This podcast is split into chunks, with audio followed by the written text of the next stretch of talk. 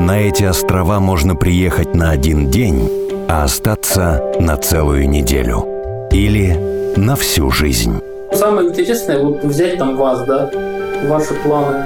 Соловкам на планы вообще плевать. Можете неделю просидеть здесь. И знаете, хоть раз трясись от внутреннего негодования, все равно это не выйдет.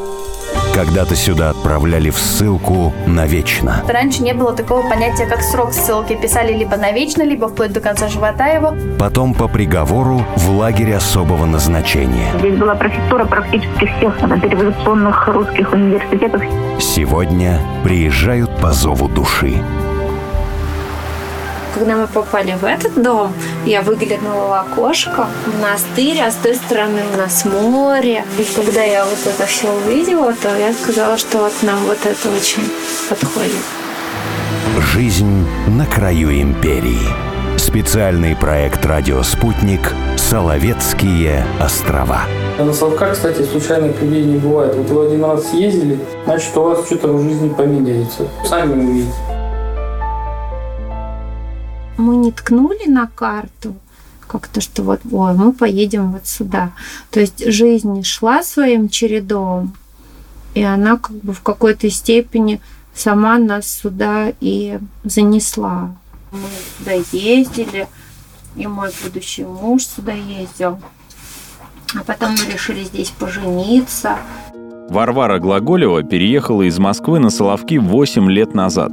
О ней часто пишут журналисты.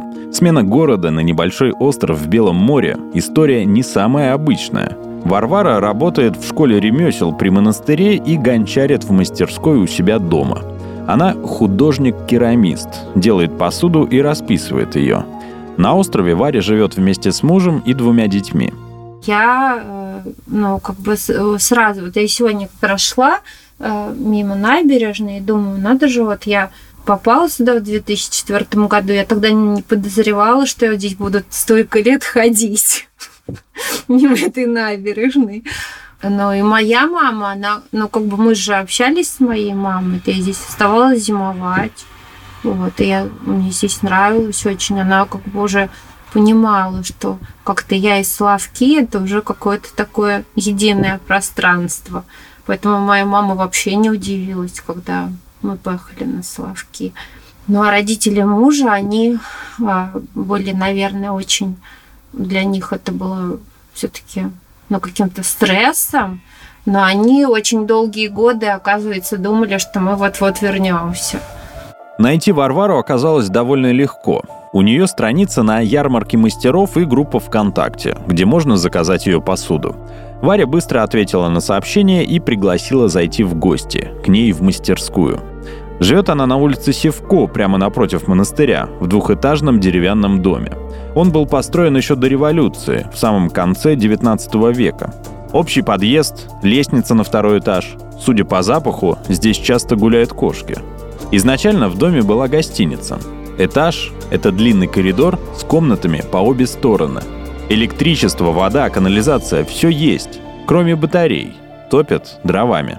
Да, он теплый, потому что он теплый, потому что он как бы старинный, он у него очень толстые стены. Вот если вот проем даже смотреть, вот проем дверной, угу. то есть они да. там бревна. Когда, кстати, вот сюда приехали, а, сейчас не видно эту дырочку. Там прям была такая дырочка, вот эта печная стена угу. для самовара, чтобы вот самовар поставить, а вот эту трубу вывести. А сейчас печь уже заложена? То есть она не работает? Нет, у нас печное отопление. У вас печное дрова? Да, нам привозят, мы заказываем, нам привозят дрова, и мы топим. Но меня как раз это привлекало. А, то есть вам хотелось... То есть мне всегда с детства нравилась печка, и когда там на даче у нас была печка, то когда я приезжала в Москву, я очень как-то горевала, что вот у нас печки нет. И в Москве я выросла в таком районе Чертаново. То есть такое все типовое. Вот э, из окна у нас был фонарь и детский садик. И там, и через какое-то время еще так, такой же детский садик. И вот мне так всегда было грустно смотреть из окна. И всегда в детстве помню, что я думала, что вот я бы хотела, чтобы вот я за окном у нас была красота. Варя родилась в Москве. По образованию она психолог. Работала с детьми в детской театральной студии, вела развивающие занятия. Потом решила, что хочет делать что-то своими руками. Стала заниматься керамикой. Учиться начала еще в Москве. На острове брала уроки у местных северных мастеров. Муж Варвары, Денис, получил работу на строительстве Святого Петра. Это реплика корабля, на котором Святой Петр когда-то приходил на Соловки. Принадлежит корабль Соловецкому морскому музею. Денис там сейчас работает. О переезде долго не размышляли. Собрались буквально за месяц. Купили квартиру. Найти квартиру на Соловках несложно. Поселок маленький, достаточно спросить у пары людей, и вас отправят по нужному адресу, где продается жилье. Внутри квартиры ремонт делать можно. Например, Варвара с мужем поставили новые стеклопакеты. А вот снаружи ремонт старого дома должен быть согласован. Потому что, например, вот этот вот на нашем доме новая крыша. Это вот случилось чудо. Да, она была очень старая, и в некоторых квартирах она просто вот бабушки говорят, что в них лилось с потолка. Вот, все-таки случилось чудо, крышу перекрыли, но это была целая история, потому что там железом, например, нельзя было перекрывать, потому что это исторический дом, он мог быть покрыт только шифером. Когда Варвара с мужем поселились на Соловках, их младшей дочери было всего 8 месяцев. Сейчас ей 9 лет, сыну 10. У них хорошие классы. Например, у Германа самый большой класс в школе – 18 человек. Конфликтов в классе нет. С учителями повезло. Правда, их катастрофически не хватает. Поэтому как быть с образованием дальше – это пока большой вопрос. Из плюсов жизни на острове с детьми – с первого класса дети сами ходят в школу, могут спокойно гулять, пойти в магазин. Но есть и минусы. И вот мы, прожив здесь достаточно такой большой период времени, мы, конечно, чувствуем, ну вот я в какой-то степени чувствую голод э, культурный, то есть мне не хватает вот культурного пространства, там пойти на выставку, вот это все посмотреть, впитать. Когда я приезжаю в Москву или в Архангельск, даже я сразу бегу по всем таким местам, все это как бы вбирать в себя. Мгм. Вот. А дети, они настолько полюбили Соловки, как они говорят про Москву, что Москва это неволя. Даже так. То есть, да, они сразу понимают, что в Москве вот это только за ручку. Они очень любят Соловки, они никуда больше не хотят. Они вот хотят здесь жить. Вот, то есть у них вот. Мы сидим с Варварой в ее мастерской. Это одна из комнат в квартире. Совсем крошечная, больше двух шагов не сделаешь. Шкаф с посудой на расстоянии вытянутой руки от двери. Рабочий стол Вари устроен над подоконником. Она сидит на высоком стуле у окна. Из него открывается вид, о котором она мечтала. Монастырь и море. Флаконы с краской, кисточки, вытяжка. Тут же внизу гончарный круг и печь. Глину заказывают и привозят. Запас есть на год вперед. Варину посуду охотно раскупают через интернет-магазин. Доставка почтой России в специальной упаковке. А летом туристы приходят за покупками прямо к Варе домой. Ее мастерскую уже знают. Но это никакой не бизнес, говорит Варя. Вся работа полностью ручная. Вещей делают достаточно мало, и времени на каждое изделие уходит много. Ну, вот это фиалка и блюдца. Вот я так придумала, что это будет такой такой маленький гарнитур для завтрака. Я вообще очень люблю пиалы, люблю, люблю посуду без ручек. И, конечно, делаю чашки, вот как любят люди. Но вообще мне нравятся вот такие очень простые формы. Потому что руч- ручку может отбиться, а из пиалы тоже очень вкусно пить чай.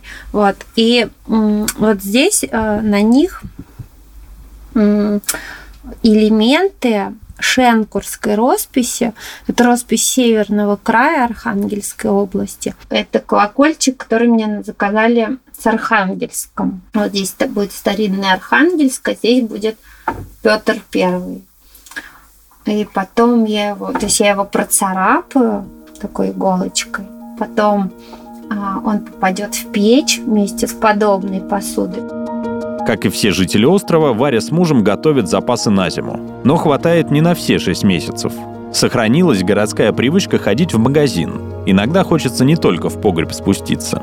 Приходится выезжать в Архангельск. Плюс родители присылают посылки. Отсутствие продуктов – одна из причин бегства людей с островов. Если раньше люди стремились сюда приехать, теперь чаще уезжают. Для кого-то климат слишком тяжелый, или у ребенка аллергия, и нечего есть. Конечно, у жизни на острове есть свои бонусы. Нет пробок, очередей, нет городского напряжения, не нужно мотаться из одного конца города в другой. Но и людей тоже нет. Мы недавно смеялись, что вот у нас здесь нет друзей, а, а но у нас здесь были друзья, то есть наши, в общем такие э, единомышленники, это те, кто тоже сюда приехал и остался здесь жить. И такие люди были вот за все эти 8 лет, но они все уехали. То есть они приезжали сюда, кто-то здесь прожил год, кто-то там до, до пяти лет, но они все отсюда уехали, и, и нас не осталось. Друзей больше просто что-то Нет, здесь ну, очень нет, потому что очень сложно. С местными у нас э, нельзя сказать, что у нас плохие отношения, но но это отношения там по поводу школы, по поводу там всяких вот мероприятий, но вот таких уже каких-то единомышленнических отношений, конечно, так не складываются. Вот. Варвара говорит, что зимой и осенью остров весь твой. Пусто, тишина и покой. А летом Соловки превращаются в ярмарку для туристов. На каждом углу зазывают на экскурсии, чуть ли не за руку хватают, приходится абстрагироваться – Зато много интересных людей и встреч. Например, прошлым летом приезжал художник-мультипликатор Юрий Нарштейн. И Варя с ним познакомилась. И хотя практически весь остров работает в музее, основной источник дохода для местных жителей – это туристы.